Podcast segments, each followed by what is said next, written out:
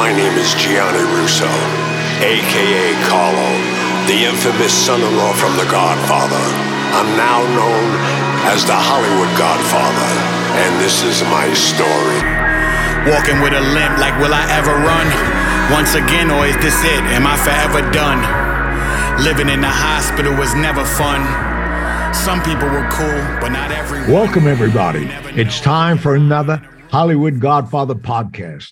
We have an exciting cast tonight, believe me.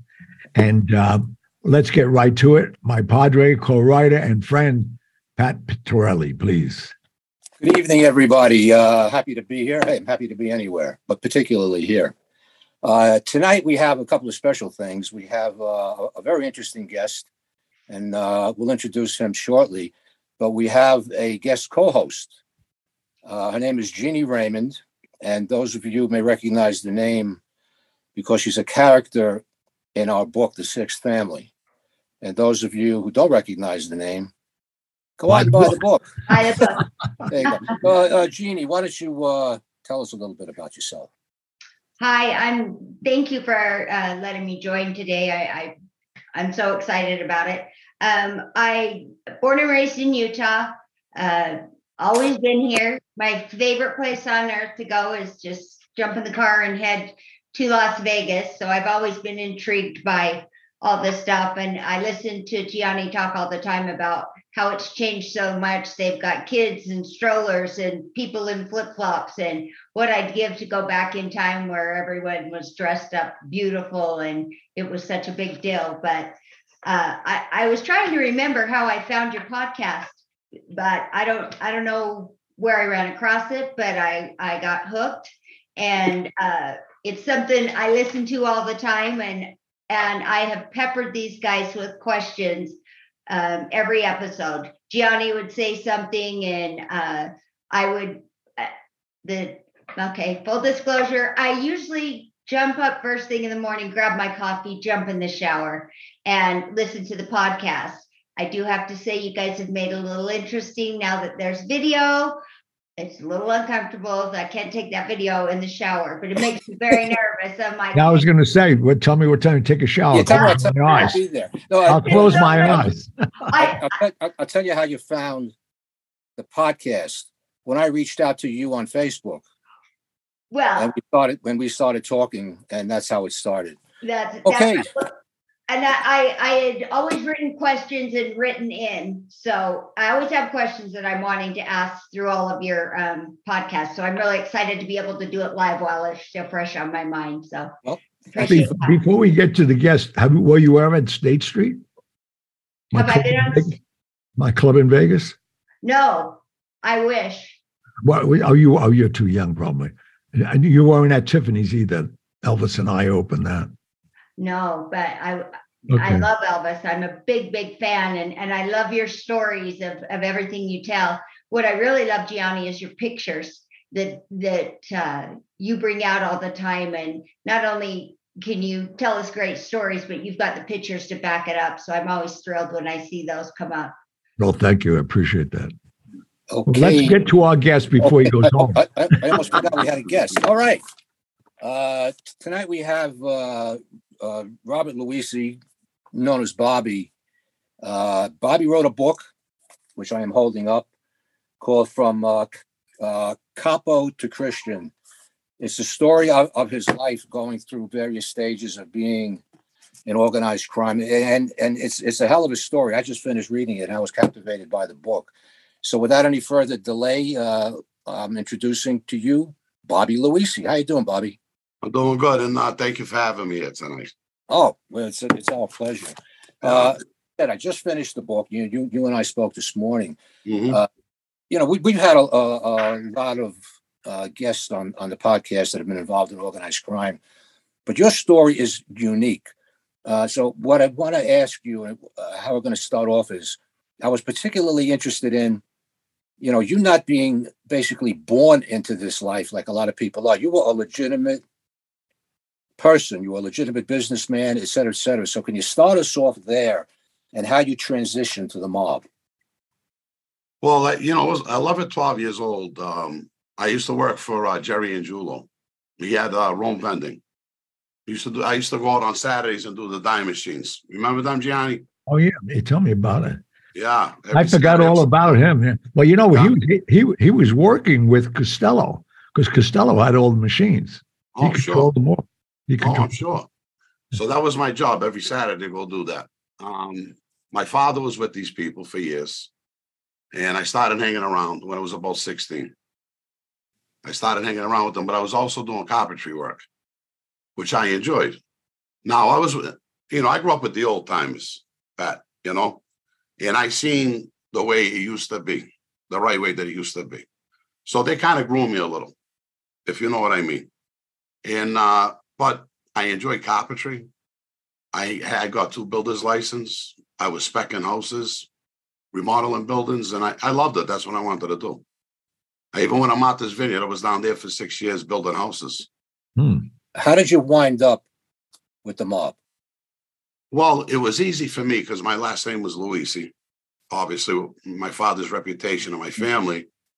So when I came back, see, about nineteen ninety, nineteen eighty-nine, the market crashed down the Cape.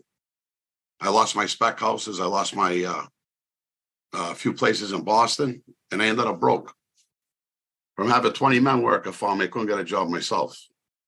So I came back, and that's the only thing I knew what to do to make some fast money was get on the street. Like okay, said, so you're talking really about easy. The nineties. Wow. You yeah, nineteen ninety. So I, I, I left I left that life in the seventies. Yeah, I know. So uh, tell, you it, so, uh, tell us, you know, uh, you're involved. What are you doing? You're, you're, you're a young man. What have you doing, and how did your career, quote unquote, escalate? And what? And there was a lot of problems with the Patriarchas during those years. But well, we had a war up there. I think yeah. everybody knows that. Oh, my God. In the late eighties. And uh, there were different factions up there. Everybody was starting to fight, you know, and um, I ended up joining the Salemi faction, myself and my family, my father. And the war started again really heavy, I think about ninety-three.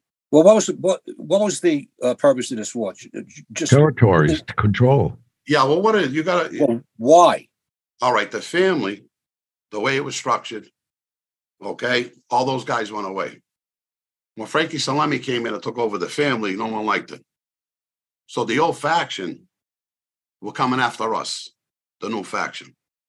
So that's how this war started. And it ended like that. But praise God, I, I went through it, and uh, I was standing at the end of it. And I reached out to New York. Um, Gianni, I don't know if you knew Giggsie from the Lower East Side, yes. Angelo Amelio. Yep, definitely. Yeah, you knew them, right? I was friends with Angel, uh, Angelo when Giggsie came up and he wanted to talk to Pete Cardi for me. But Pete said that uh, he couldn't take me in because, you know, the commission rules were still in there. Oh, no, no. See, yeah. that, that, that's the interesting time. You you got involved in it the worst time ever. Oh, I know. I know. It was God. rough. Because, I, rough. Because, you know, the, the Gottis were having problems with the old factions, too. Yeah. No, I know. It was going all around. Uh, you know, we were warring. Philly was warring. I think the Columbos were warring at that time. Oh, my God, yeah. Yeah, so there was a lot of things going on. What about the drugs, Bobby? Well, the drugs I started right away when uh, I got back, nineteen ninety. I hooked up with a friend from the neighborhood, started selling uh, little things. But, you know, I'm a businessman. So I tried to figure out, how am I going to make this money and make it fast? So I started getting kilos from the Colombians, started putting them together, and I'm flipping kilos now. What was the two years? You know, everybody hears for the uh, really the uninitiated. Mm-hmm. Uh, gets the word that the mob didn't have didn't want anything to do with drugs, and it was a death sentence. And can you address that? It's all bullshit. I can address that too. Yeah, well, that's not that's nonsense. That's no. Everybody's an undercover agent, believe me. Get, get, get the money. Don't tell me you're getting it. How you getting it. That's it. You got all your associates doing it. That's the law. Yeah. And, but listen, their hands in every pocket, you know. Drugs or not, it doesn't matter. I was directly involved with it. You know, I had a, I was flipping five to ten kilos a week, which was good up there. Hello. You know? It's good anywhere. Yeah. I uh, probably the first two years when I started, I say come back in ninety, by ninety-three, I probably made my first million, and then it just started coming in after that. And from there, I was building my crew and my family. Okay, at the time, it was all about money at that time and control. Oh, it was. Well, yeah, it was the control. It's the envelope on Sunday morning. What are you bringing in? Exactly. Well, that's what it's all about, Johnny. Right or wrong? Well, I know. I've seen were it. You, uh, Bobby, were you uh, an associate, or did you get made about this time? No. I, what happened uh, when this was all going on? I was proposing the Patriarca family mm. at one time, but I had a falling out with one of the captains. The captains, excuse me, one of the captains, and I know I wasn't going to get straightened out. Gianni will tell you, when they put a name in the hat, they pass it around all New York. Everybody yep. used to see it. If one guy says something bad about you, you're probably not going to get your button. And so they did you a favor, basically. I, I, John, am I right? Bobby did you a favor. By yeah. Person, but, you know. So then I ended up, uh, a friend of mine did some time with Ralph Natale, and uh, he ended up coming out being with Joey in Philly. So I went down there. I met those guys. They took me in, proposed me. Not even a year later, they got made. And then I started making my crew in Boston. Well, you know, Bobby, yourself, you got, and, and I'm I'm on the outside listening to you, but I know the life too well. Right. They took you in because of what you were earning. You know that. Well, yeah, that was part of it. That, yeah. was, that, that obviously that was part of it. We all know that, and that's what anything. I mean, come on, uh, in New York, they were making cheese guys out there. Who well, yeah, the only reason I'm, the only reason I'm bringing it out because yeah. a lot of people in our audience are not, you know, like Jeannie, Jeannie, yeah. or this life. Right, right. Yeah. So you know, it's it's it's all about envelopes. It is. Well, you, you got to remember, Philly was going through their problems. We were going through our problems in Boston. You know, me and Joey met at the at the right time. Did you talk about your? You talk about Joey Molino. Joey yeah. Molino. I'm sorry, but Joey Molino. Uh, we met at the right time. Yeah, we hit it off. Uh, you know, my guys were going down there; they were coming up, and you know, he decided to uh, to make me. Okay, but if if you want to back up a little, things started to heat up with this, uh, with with the th with the three factions trying to kill each other constantly. Oh yeah, you lost. There's a very uh, heart-rendering part of the book, the incident with your father and your brother. Yeah. So, but your your your brother was in an opposite faction. My brother, uh, Roman, no, no. father, pardon me. No, my father was a Patriarca. Yeah, but I mean, he he wasn't on your side within the infighting. No, no, no, no, no. Listen, yeah. I did my own thing. Beth. Yeah, my father did his thing. He was in the North End. He grew up there. I was born in the North End. That was the Italian section. Gianni knows. That's where that was right. mob headquarters for years. Yeah. I stood on the, yeah. I'm sorry, excuse me. Did you have a family, uh, wife and children at this time when you were doing all this? Is this? Yeah, I had a wife and three kids, yeah, at the time. Oh, you mean a real family, Jeannie? Yeah, a real family. Yeah. The, the that's the second family, about Jeannie. Yeah. Yeah. yeah. So I'm curious because that's a lot of lot of moving parts. Oh yeah, no, absolutely. Uh so wh where was I? I, I missed my. Uh, okay, yeah, the the. Uh, uh, the arguments with your father and what happened that fateful day with your father and your brother. My father uh, was a gangster his whole life. You know, he wanted everybody to line up with him. I wanted to do my own things. I was rebellious. I didn't want to listen. I'm not going to blame my father for this whole thing, but uh, we were just butting heads. You know, I was making all that money. I was even supplying uh, his side with the drugs and everything, you know, and, uh, but we just couldn't come to an agreement with anything. So he did his thing. I did my thing. It, and, that, and, go ahead. I would say the, the, the day of the shooting. The, the night before, um, so my friend Vinny and another kid, they beat up uh, someone that was in my father's crew. I'll give it just a rough story. Mm. Uh, my father got pissed off. I got a phone call. He told me, "You're on my side." I said, "I'll never be on your side." Not meaning anything bad. It's my father. I'm arguing with him. You know what I mean? It's business. So we went talking. So I called my friends up. I said, "Don't go in the North End. You know, let's get this beef over with." Me, my cousin Ricky called me. We're going to straighten it out, you know.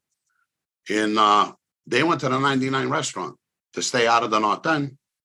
Vinny and Damien Clemente, you read it's in the book. Mm. Who walks in? My father, my brother Roman, my cousins, uh, uh, and Uncle Sonny. And uh, they panicked. They called me on the phone. Vinny calls me on the phone. He says, Bob, what are we going to do? I said, pay the bill. Did they see you, Vinny? He said, no. I said, pay the bill. Go out the side door. There's two hundred people in there. No one's going to do nothing. Just go out the side door, I told him. But at that time, Damien was calling his father, Cleo. And uh, Cleo's a little out of his mind. And that's what, that's what got the ball rolling. I thought the kids left. Then I got a phone call that everybody got shot. So what happened, my cousin, my, yeah, my cousins, my cousins, I'm going to say my brother Roman was a shooter. They knew that. Big, tough kid. You know, and I think uh, when they saw him, my father, everybody walk in, they panicked. You know, and, and the kid called his father. And they shot your father and your brother. My father, my brother, um, my cousin Ricky survived. Killed my cousin Anthony, nice kid. Uh, uh, Sonny, they killed Sonny. You know, it was sad. You know? Any arrests made out of this? Yeah, yeah. Well, they got uh, Vinny and uh, Damien coming out of the restaurant. They grabbed them right there. The father got away. He was the main shooter. He got away. But the uh, next day when he went to court, or the day after, they grabbed him in court. And they arrested him. Was this the reason you wanted to leave that area? You wanted to leave the Patriarcas and you wanted to go to Philly? Or did, no, did no, no, no. I was... ever, let me ask you this also, a yeah. companion question. After your father and your brother get killed, did you ever consider right then and there, I want to get the hell out of this life? Mm-mm. Yeah. No, I just regrouped. I went and got whatever my father had on the street, and I added to my crew, and that was it. That's well, how, how did you wind up? How did you wind up? Oh, let's. I tell you what, uh, Johnny. Why don't we go to a commercial? Oh yeah, we need some money, so don't go nowhere. So, uh, and remember, everybody who's listening at home, we know where you live. Don't go anywhere. Mind you. Yeah. We'll be right back. Today's show is being sponsored by Corleone Fine Italian Food Products. This sponsor really means a lot to me. Corleone Fine Italian has taken the heart and soul of the Godfather films and created a line of food products that include pasta sauce, balsamic vinegar from Modena, Italy, Genco extra virgin olive oil from Sicily. They created delicious pasta sauces, marinade, tomato basil, arrabbiato, and my favorite, Clemenza's meat sauce. You will be amazed. You will think your grandmother made the sauce herself. Corleone Fine Italian dot com. That's Corleone Fine Italian dot com. All right, we're back with Bobby telling okay. us a fantastic story. So, uh, Bobby, how did you wind up moving from the, the Patriarca family to Philly? So what happened, um, like I told uh, Gianni earlier, Angelo Amelio and Giggsie set up a meeting. Giggsie went to talk to Pete, because now I want to go to New York and be a capo in that one of those families. So we wanted to go to uh, the Gambinos. But Pete Cardi said, uh, at the time, he was the boss. Because John was, he was away. He was the acting boss. Yeah. And he said he couldn't do that because there was already a family up there, which I understood. But uh, uh, one of my guys, uh, Frank Rossi, did time with Ralph Natale. And Ralph wanted us to go down there. He wanted to take me to meet Ralph. I went down and meet Ralph at Cherry Hill at the pub. We had a conversation, started going back and forth. I met Joey, I met George, I met all the guys, you know, going back and forth. And uh, they ended up proposing me in the family. They called Boston. They knew what I was doing, who I was, how deep, you know, I was into this. Listen, if I got made or not, I was still a boss up here. There was no doubt about that. I had the strongest crew. I was making the money. Yeah, you know, it's all about the money, Gianni. So you went straight to Philly as a as a capo? Well, they I was proposed. No, they let me go, well, like six months before they actually made me a capo. Okay. Gianni will tell you, you just can't jump into things. No. Oh, even six they, months. They want, they want to prove yourself. Yeah, exactly. You know, yeah, you but just even, don't jump in. So they went through the regular routine with me. But once I became a capo, uh, they come up to Boston and we made my guys up here. Made seven guys up here. How did you get along with uh, Skinny Joey Molino? I, the reason I'm asking is I had some interaction with him through an individual that I wrote a book about about seven years ago. And uh, Joey's living in Miami now, Florida, South Florida. At least he was at the time I was writing the book. And uh, he struck me as a very laid back guy. He is. Yeah. He's a guy you want to go drink with. There He's a go. guy you want to hang around with. He's just down to earth. He doesn't try to be, uh, you know, Don Corleone. He's not a bullshitter. Yeah. He's just a nice kid. No, seriously. He's yeah. just he's a good guy, Joey. I really liked him. That's he, why he, we we all hit it off good together when we met. You know? Yeah. Well, looking at him, first of all, he looks very young. He's a, he's a little guy. Yeah. I mean, he just doesn't seem like, after all the trouble that went on in, in uh, Philly with Scarfo, all the killings, and Angelo Bruno getting whacked in such a spectacular manner, he comes along, he just didn't fit the mold. And I was thinking at the time, I just gotten out of the N Y P D. Mm-hmm. This guy's going to have a hard time controlling these maniacs. But that didn't seem to be the case. No, he had the respect. Forget about it. Yeah. Joey had the respect. You got to remember, his father at one time was the underboss for Nicky. Yeah. Scarfo. I mean, the, the family was well known down yeah. there in South Philly. And, uh, you know, Joey had a crew. They all grew up together, went to school together, these guys. Yep. They're still out there. They're all tight, tight, really tight knit kids. You know, and when you got something like that behind you, that's like having real blood behind you. Yeah, it's the old school. Yeah. And that's that's how these guys are down there. They were young guys. You know, but I'll tell you, they had old school beliefs. So, uh, what were you doing for for uh, for Philly that you weren't doing in Boston, in uh, in uh, Rhode Island, rather? Well, I had on to do a Rhode Island, obviously. Yeah. Um, no, so now I'm up in Boston. Yeah, I did something that never happened before. I brought another family into a big city.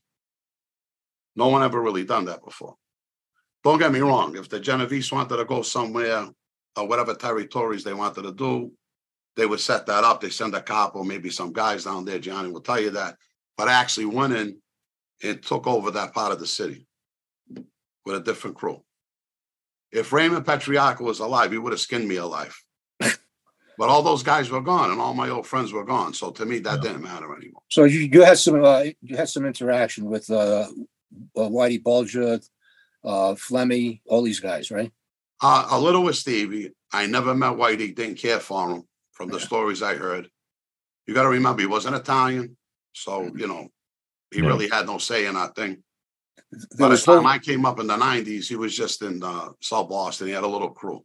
There was no rumor that he was an informant for the F B I for thirty years?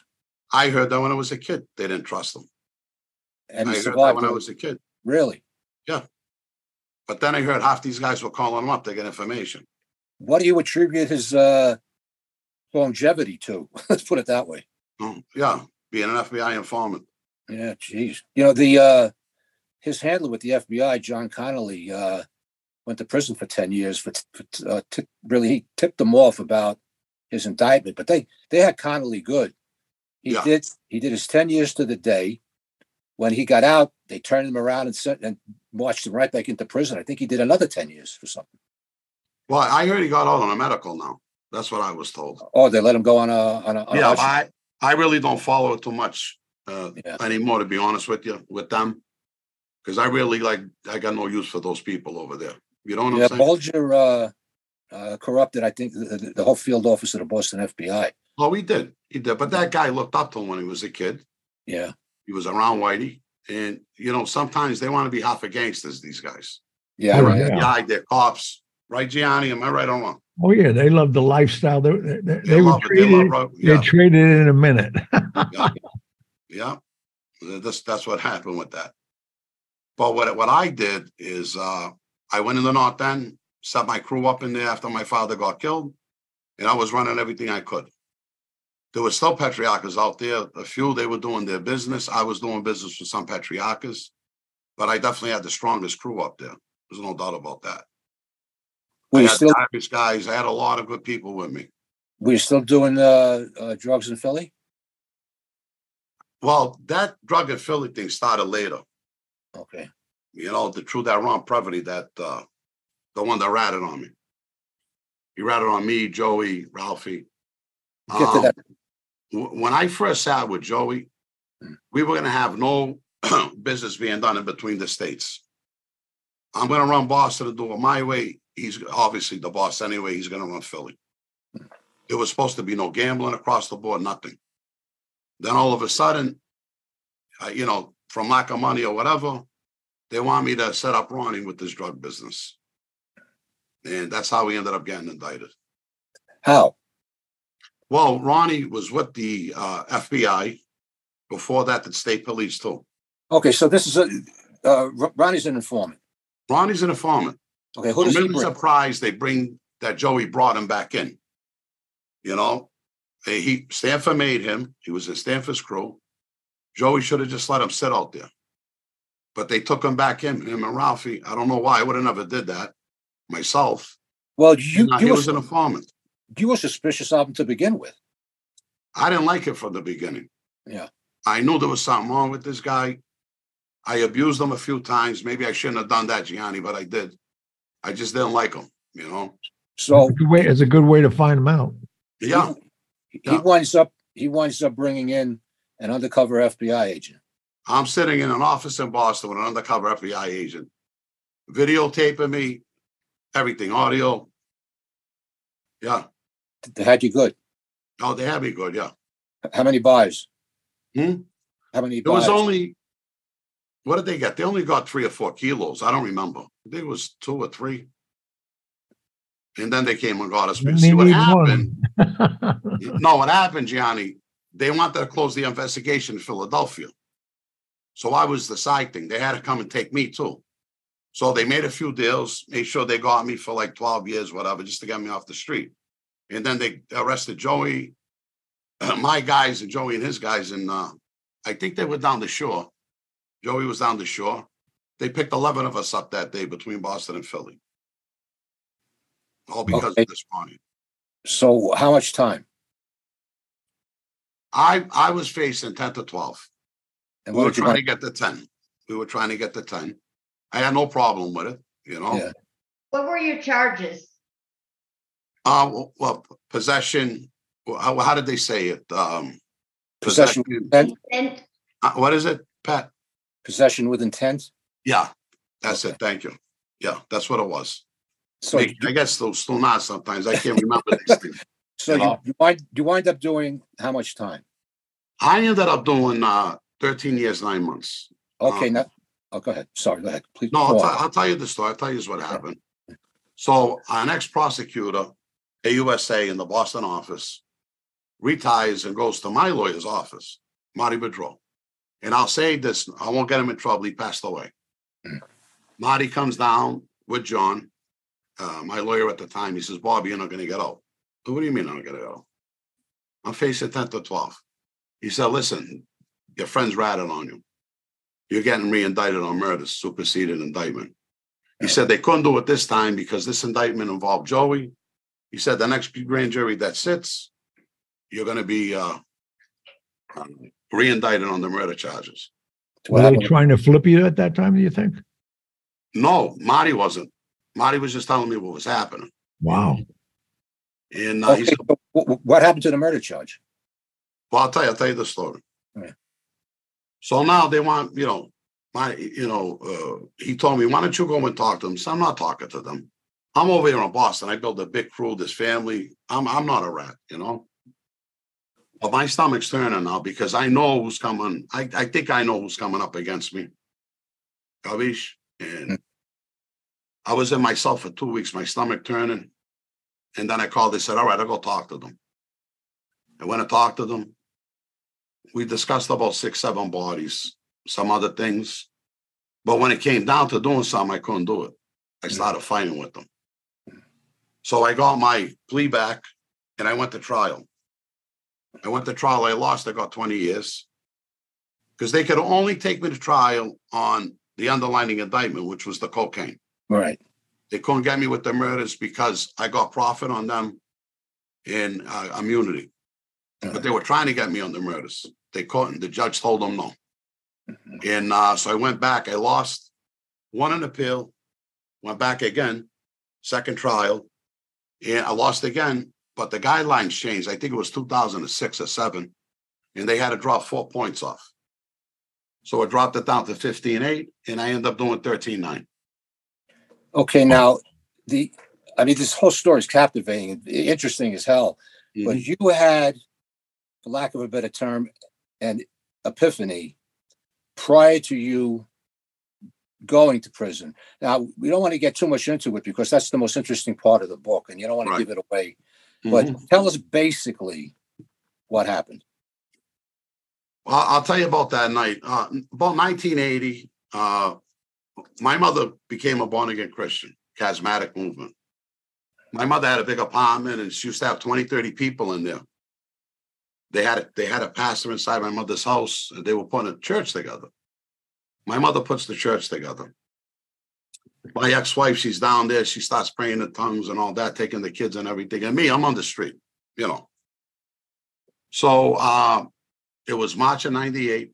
I'll never forget this. And uh, I went home, and uh, something, I seen something. It stood with me for about eight hours. I had to call the church to come and get rid of it. And they did. And that night, um, fifteen months before I got arrested, I accepted Christ in my life. Because of that incident? Because, oh, yeah. Well, you know what happens? You, I saw the truth. I seen there was a devil. And I asked them, I said, is Jesus coming? He told me no. But I knew enough in my heart from, I was going to my mother's Bible studies earlier mm-hmm. in my, when I was in my twenties. I knew enough. I couldn't fight this thing off. I had to call them to do it, but I knew enough that what was going on, and I know I didn't want to be with Satan. And I told him, I don't want to be with you. I want to be with Jesus. How were you raised as a boy, though? We're Catholic. We were all Catholic. So you went to Catholic school, and I'm just, yeah, just we did communion, confirmation, did the whole thing. Okay. You know, church every Sunday. My mother would send us if we went. I don't know. Yeah, I, I know. I, I, I take I, the money from the box and go buy candy. Yeah, I did the same thing. Uh, she, yeah. our, our, our parents sent my sister and I to church, and, and we just never made it. Yeah, we, we right, come back. Maria, my sister. Yeah, we take the, the money and, and buy candy with it. I got yeah. a little old. I started buying cigarettes, you know. But that's what we did. So, the, but you know, it, it, it's a shame that that uh, experience came a little bit too late. So you you're away for twelve years and something months. You come out. What happened then? When I got out, um, you know, I didn't help the government. And what happened? There was a cold murder that they came and talked to me about. I really didn't want to talk to them about it. But um, a guy with me, Bobby Guarente, they believe the biggest art heist in the world happened in Boston. I remember, yeah. At the Gotti Museum. The and museum, yeah. That Bobby, the guy that was with me, was one of the guys that robbed the place. I mean, can I can I stop you there for a second? Because I did a lot of research on this. I was going to do a book about it. It was the yeah. biggest art heist, art heist in history. Yeah. Unsolved. Unsolved. Day. But you get so many theories about it. I mean, these were uh, pictures worth in the hundreds of millions of dollars. To get yeah. rid of them, they had to be pre-sold to mm-hmm. collect whatever. Uh, they never really, they named suspects, uh, but they didn't have enough evidence to bring anybody to trial. They never recovered the artwork. No. What do you know about that? Well, what happened, I'm in one of my safe houses up in uh, Waltham. You know, we had a beautiful place. I had a, I used to have two or three safe houses, you know, yeah. to move around or whatever I had to do, especially during the war. So I'm sitting up there with Bobby Guarente. We called him Monk. That was his nickname. And Miles Connor comes on the T V. Everybody knows him up here, big art thief. And he looked at me, and they were talking about the gardener. Mm. And he says, I know what the paintings are. I said, well, said, yeah, I know what the paintings are. He said, they're under a concrete slab in a house in Florida. He said, can you move them? I says, I, I says, where, where am I going to move this? How do you move something? I know like nothing that? about this. Well, know? not even, even if you, if, even if you did, how do you move something like that? Exactly. Yeah. So I pay no attention to it. I let it go.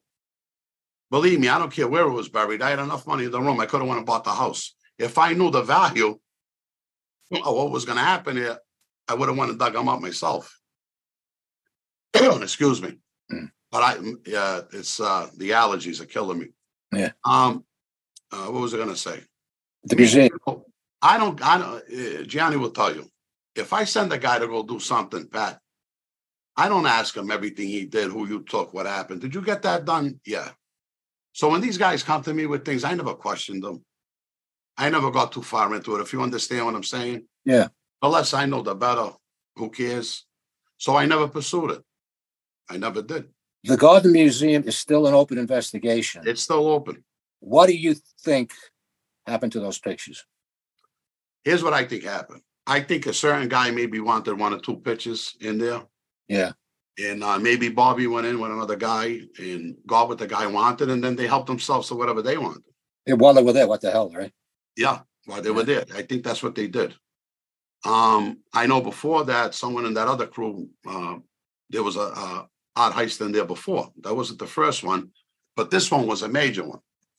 Hmm. With all the art that they took. So now the F B I comes to me. Bobby's dead now. Bobby Guarente's dead. I'm not ran on him, but I told them what Bobby said. So they said to me, um, if you want, we could help you when you get out. Now, you got to remember, I'm in. I'm broke. I got no money. I'm in fourteen years. So I says, uh, yeah, you know, but all I could do was give information, mm-hmm. not testify on it. You couldn't do nothing like that. I just gave information. And uh, then there was a murder.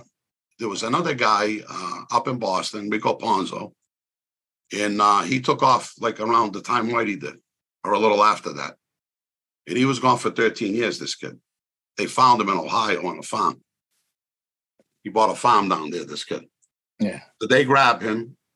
Now, because I talked to them about the artwork, this was the Connecticut F B I. Now the Boston guys come in. And they said to me, um, we want, because I was ready to leave. I was in Allenwood, Pennsylvania. I'm getting out in like three weeks, four weeks. Yeah. They said, we're going to live because uh, we're going to uh, subpoena you to this trial. They didn't know if I was going with the marshals. They didn't know what I was doing. I said, I'm not even sure where I'm going yet. They says, well, if you just help us with this Ponzo, um, you know, we'll put you in the program. I said, I never committed a crime with Ponzo. Ponzo was my enemy. There's not one crime that I know that I could say that I did with this kid. I did nothing with this kid. Well, not only that, but you're getting out anyway. I'm getting out anyway. Right. Yeah. Yeah. But now the offer to go into the program, I thought was good because I was already divorced from my wife. Mm. I thought it was a good move. I'm a Christian now. I got a degree in theology while I'm in prison. I wrote a book in prison. It's up on Amazon now. Actually, the both books are up on Amazon. And uh, I wanted to, you know, be a pastor. That's what I wanted to do. So what did you do when you got out? You divorced yourself from these people, this lifestyle, everything? The whole thing. I wanted not to do with anybody. Nobody? No, you remember, three of my cousins are made guys. Yeah. You know, I they do their thing. I, I just don't bother with anybody. They don't bother with me. You know, we all live they, in a... They kept you... In, in a family? I mean, people still talk to you and your family? The, these guys that are still in the life? No, not really. No. Okay, that's what I figured. But, uh, yeah, it and doesn't it, matter your blood or not. In that life, this is how they feel, you know? Yeah, there was no repercussions. You just walked away with no problem. What are they going to do? Well... They know where I live. They know where I am. No, but, but to, you know, to answer that question... Gorilla, not them, you know? Pat, to answer that question now, there's nobody wants to do anything anyway. No, not anymore. That's why well, we're talking about, Sammy. Yeah. All these guys are living, walking around the streets. They, yeah, they don't care to, no more. They ain't sending nobody. Well, Who's well, going to go? And I, you and I know that, but we're trying to educate our, our listeners because, you know, you get from the, you know, T Vs and, and the movies, you know, blood in, blood out. You can't leave the mob. If you if if you, if you even try that, they're going to find you in the trunk of a Cadillac. So Bobby's just setting them straight. We're helping them do it. No, but some of these guys have podcasts. They're on radio every day. What yeah. are you talking about? This is the modern generation. It's craziness. Now, you think about this, Pat. You're, you're, you're in law enforcement, right? Yeah. We're talking murder, or we're talking maybe a loan shot bit. Look at the difference in between. Yeah. yeah. They're trying not to hurt people. They're trying not to kill people anymore. You know, if, if somebody would have probably said this, Sammy the Bull, ten years ago, that one day he's going to be a superstar podcaster, he would have t- told me he was absolutely crazy. This guy is doing well podcasting. He's making a ton of money. N- nobody's saying spit. I mean, he's do- doing his own thing. And yeah, he probably him, thinking, him also, uh, Mike Frances. Oh, yeah. Michael's doing well. Very well. Mike's yeah. a great guy. Um, yeah. I did a show with him, uh, Comedy Central in two thousand seventeen. We did a skit on there. It's on my channel on the Bobby Luisi show. Yeah, there was me, Mike, Frank, um, the fake Donald Trump, they want the real wise guys to sit with them. Do you still have that? You, you got to look, go up on my channel, the Bobby Luisi Show. You got to watch the skit. Oh, it's, it's the video's still on there. Oh, yeah, I got it up there. Oh, fantastic. Yeah, it's four minutes. It, oh. it was on Comedy Central. You know? do, do, do, uh, if we decide to do it, do we have your uh, permission to play it on our podcast? Yeah, absolutely. Oh, thank you. Okay, anyway, you're out. What's the first thing you did? Yeah. W- what is the first thing you did when you got out of prison? How did you make the transition? All right, I got out of prison. I was in a hotel room. I did a forty-day fast, a lot of prayers, you know. Right after the fast, um, I got an apartment right away, got a vehicle, all that. Uh, the first job interview I went on, I got the job. Construction company as a supervisor manager. Hmm. You know, when I walked in, the guy knew, you know, I knew what I was talking about. He hired me right away. Yeah. I was doing that for a little while. Then uh, Sandusky Cabinets out of Ohio. I had a plant in Tennessee. They hired me. Um, I guess a few people knew who I were, you know, about my past and who I wasn't, you know, in Boston. And uh, they hired me to help straighten the place out a little, if you understand what I'm saying. Yes, we figured it out. Yeah, so when I don't I know if Jeannie did. Jeannie, do you have any questions? You're, you're not asking any questions at all. Hey, hey, this fascinating story. Um, uh, the one thing I did have a question was, was how were you received when you returned? And and it you said it, there's no animosity. Uh, you're not really friendly with the family or not having uh, Sunday dinners, but um, that, you know, you're getting along. And I'm I'm listening to to you talk about it, and it's kind of reminding me of like uh, uh, people sitting around and talking about the good old days back when they played football in high school and they did this type of life, and everybody's kind of calmed down now and not at each other's throats. You respect right. the past and and move forward. So, well, you know, I look at it this way, uh, and like Gianni was saying earlier, the mob really doesn't want to kill anymore. Why would they even come after me and start that problem? You know. There's no reward. It's nothing. And what if they didn't get me, Gianni? What's going to happen? Hello. You know, so I mean, exactly. What's the point? Better off, we just leave things alone. Yeah. yeah. I on my podcast, it's funny because I do a Christian show every Sunday. I do a teaching, and then the other two hundred uh, uh, shows up there are all gangster interviews. Yeah. Okay. So, uh, what's the name of your What's the name of your shows and your podcast so we can let everybody know? Because I searched and I was having a hard time. I was finding a lot of probably the gangster um, interviews, but I was having a hard time finding what your stuff. Yeah, well, that you got to go. Um, it's just the Bobby Luisi Show. I just put Bobby Luisi. And that's a Bobby podcast Luisi or podcast. That's YouTube? It's on YouTube. Just on YouTube. It comes right up. And uh, so now I do that on the Sunday. I started a job in September, and I haven't been doing my regular show. But I'm going to start doing that soon. And the uh, the uh, titles of your books? Uh, From Copper to Christian, this one here, that yeah. you got, that you read. Yeah. I got another book, uh, God's Plan Revealed. That's a Christian book. I break down um, the Bible from Genesis to uh, Revelations. Because I was a teacher, and I'm still teaching. Uh, the book that's coming out right now, Emily Sweeney is a top reporter for the Boston Globe. And she's writing my life story right now.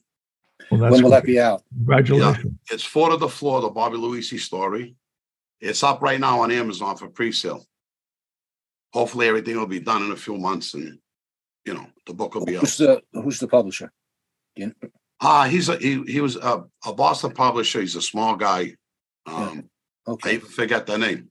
And uh, tell us the, the uh, title of the book again. Four to the Floor, the Bobby Luisi Story. Okay. Yeah. Uh, Bobby, you had you said you were married and you had children. How did how did your kids and, and family do once you returned? Were your children older, or how did that work out? Yeah, they were older. At first, they were a little nervous. You know, they didn't know what was going to happen. I told them, don't worry about it.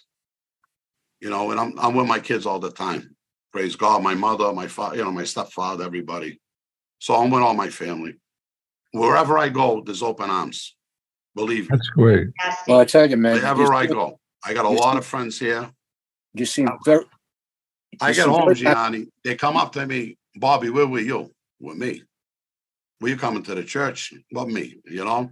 And uh, it's nice though. You come home, everybody respects you, things are good. I tell you, you stay seem, away from the wise guys. Huh? You seem very happy and relaxed. Oh, I am. I am. Yeah. Can I ask you a question, Bobby? How old are you? sixty-two. Oh, you're a young guy. Yeah. So, yeah, that's what I told him when, when you, I asked him the last. He's just a kid. Yeah. Yeah. Yeah. Bobby, well, were well, your children ever involved in any of the business when you were? I don't know how old your kids were when you were. No, no, they were young. No. And stayed clear of this. Very clear. I, you know, I believe like the old times. You don't take your kids into these things. My son was young anyway when I went away. He was a teenager, but I would have never took my son in. Smart move. There, there are people who do take their sons in, as you oh, know. Yeah. We know Listen, all we the know guys that was in, the, the Bananos, all these guys. They were all making. The, they're all making their kids. I know, crazy. Insane. You know, years ago, you had to earn this. They got these stripes. Oh, hello. You're just taking them in. Nuts. Well, they're taking them in. Well, Michael got taken in because he made a lot of money. Francesi. He he was, you know. But anyway, that's a great story, and thank you for sharing with us. Yeah, thank you very much. Uh, and I can't wait to read your books. Oh, that'll be great. I can't wait. Oh, come okay, to the show. Let me uh, know. You want to come to the show at the Regency. Uh, it's July twentieth.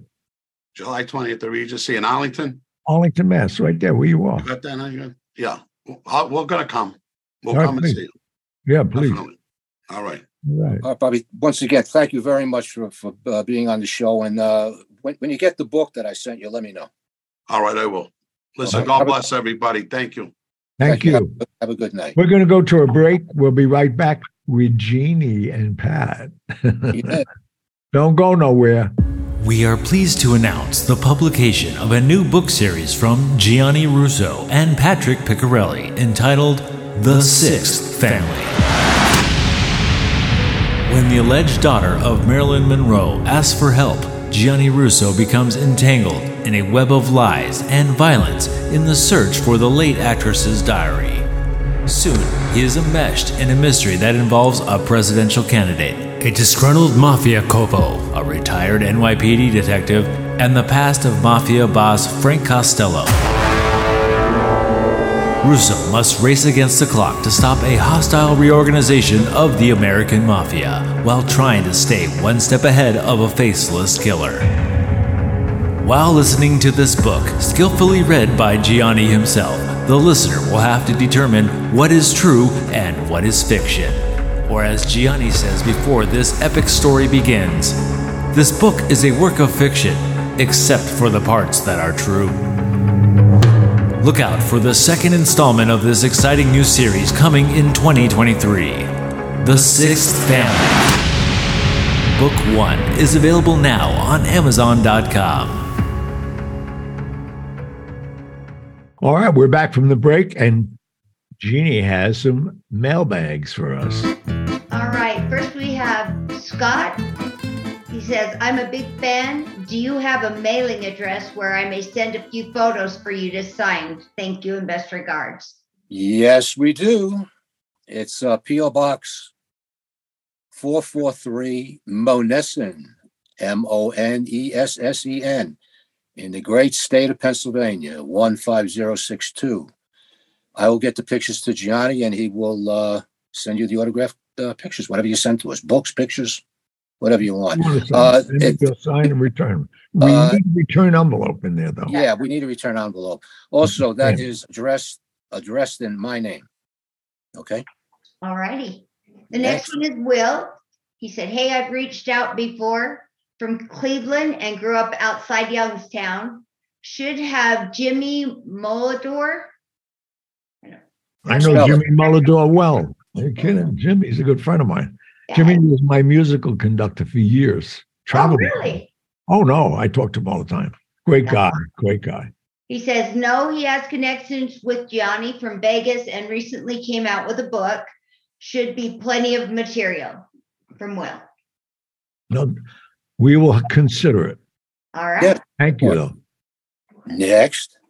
Next is from Tracy. It says, hi, Gianni. Wondering if you ever met Donnie Brasco.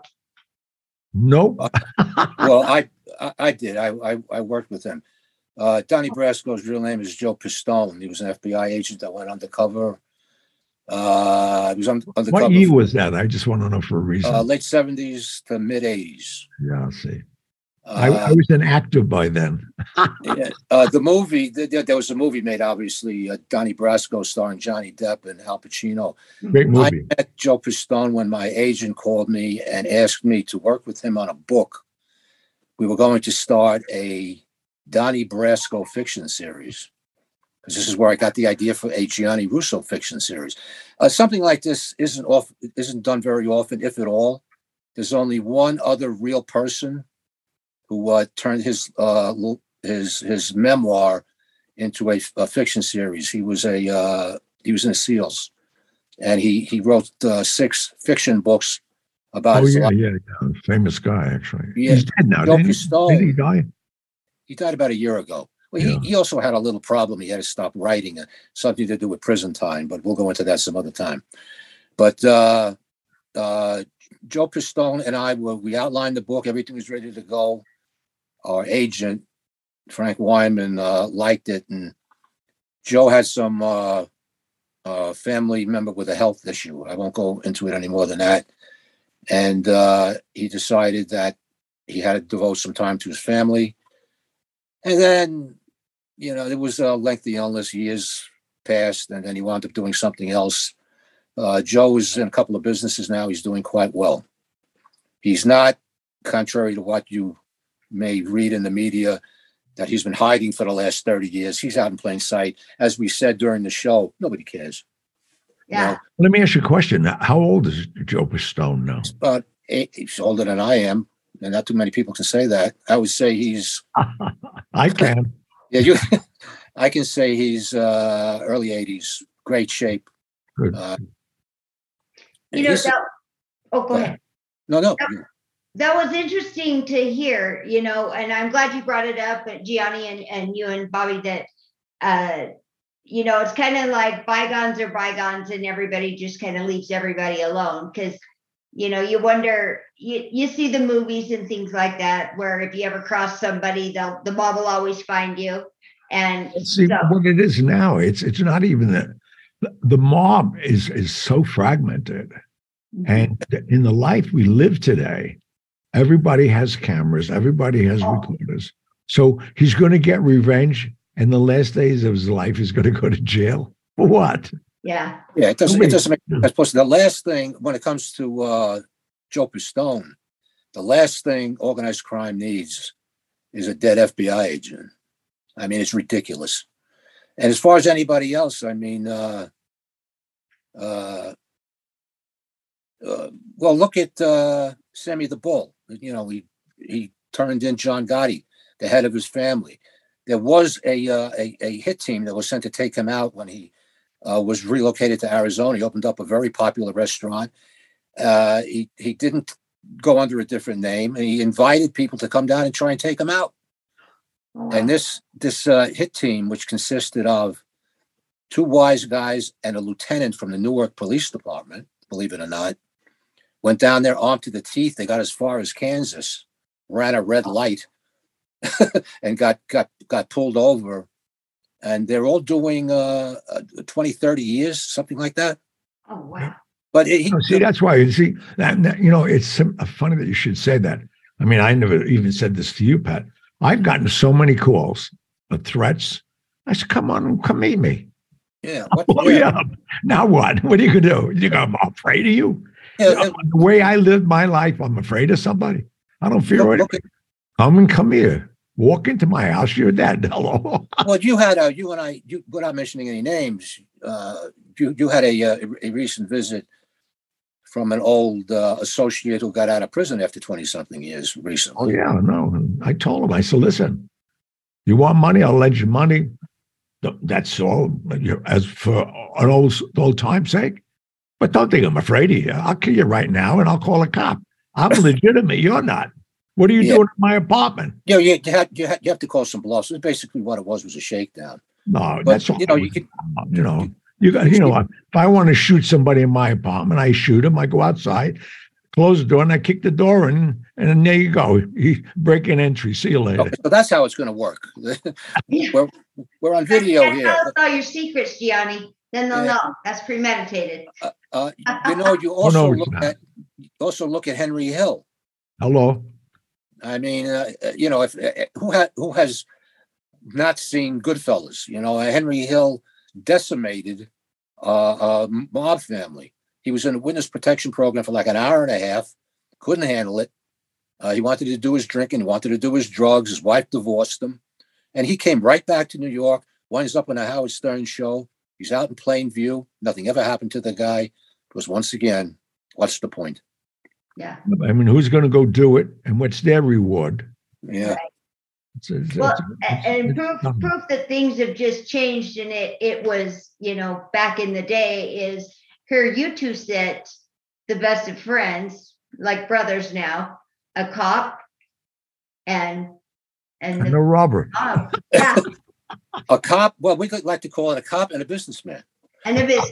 Johnny, I but, just see your stories, and I think your mind goes a million miles an hour. And I'm like, this guy, everything you touch turns to gold. And I just, I love listening to you. I love that your story is so inspiring to people who have have struggled, you know, and, and like Pat mentioned on, I don't know which podcast it was, but it was recently that, you know, um, you always have such a good attitude and you have, you're grateful every day.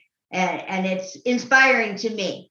It's, it's I, funny you should say this. Yesterday, I, I, yesterday I did a three mile walk and I see three young black men on a corner. You would think the Messiah came. And I'm turning around. I'm saying, who, who are you talking to? The Jew. You, I turned these kids' lives around. They were raising money for autistic children. Yeah. These were gangbangers. Oh. I couldn't believe it. On Park Avenue and seventeenth Street yesterday, we took pictures. They said, we listened to you. And I'm, I'm glad I'm an inspiration to people. But I hear it a lot. And I, I probably my greatest compliment I can get is I that I help people. But people helped me all my life. That's why I have my attitude. Give it back. That's it, man. And I've been lucky. I mean, wait, to, Gino, and you here in the next six months, what we're doing is insane. Yeah. That's one of the reasons Pat and I now are really expanding to our international and national level, because we could reach, reach more people, because we get tremendous letters like this and the conversation we're having now. So, and, and it's not even the money, because we, we do give back, but why not hit a bigger audience and get more positive word out? Yeah. That's oh, oh by the way, uh, Jeannie, I see you got my flowers. Yes, thank you. Oh, you're well, I, I thought I better pull something over here because I'm like, I look like I'm in a mugshot. Yeah, yeah, yeah. That white wall, but. There you go. Well, perfect. You're a star. Well, thank wow. you for being on. Yeah, thank you very oh, my much. My pleasure. Thank you both. It was, I enjoyed it. In touch. No, it's fun. Yeah. And I, I think it's time to say goodnight to Jeannie, our audience, Pat. And, good night, everybody. Show. That's, good night. That, and thank that's you. That's a wrap, folks. Bye-bye. See you next week. Bye-bye. Bye-bye. Thanks.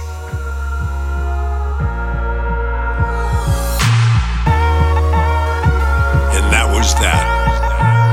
I'll be back. Thank you for tuning in to the Hollywood Godfather podcast. You can contact Gianni Russo or Patrick Picciarelli with your questions and comments through the contact section of our website, Hollywood Godfather Podcast dot com, which is where you can also subscribe to our weekly newsletter. You can also call and leave us a message at six four six, seven seven six, three zero three eight. Remember to follow us on Instagram at Hollywood Godfather and on Facebook, as well as leave us a review on Apple Podcasts. We'd like to know what you like about what we're doing, what you'd like to hear in the future, and anything else you might suggest to improve our podcast. Most importantly, hit the subscribe button. We'll be back next week with stories of the mob and Hollywood, as well as answers to your messages. Good night. My kids still can't believe I sat with a saint. My life's like scenes out of a movie. I'm the Hollywood Godfather, truly. I got stories with them all. You know, celebrities, world leaders, icons. Who knows what's next for me? I'll never get too old to have a little fun. Come on, I'm Gianni Russo, a genuine one of a kind. What a ride it's been, this life of mine. And I ain't done yet. I'll be back until next time. And that was that.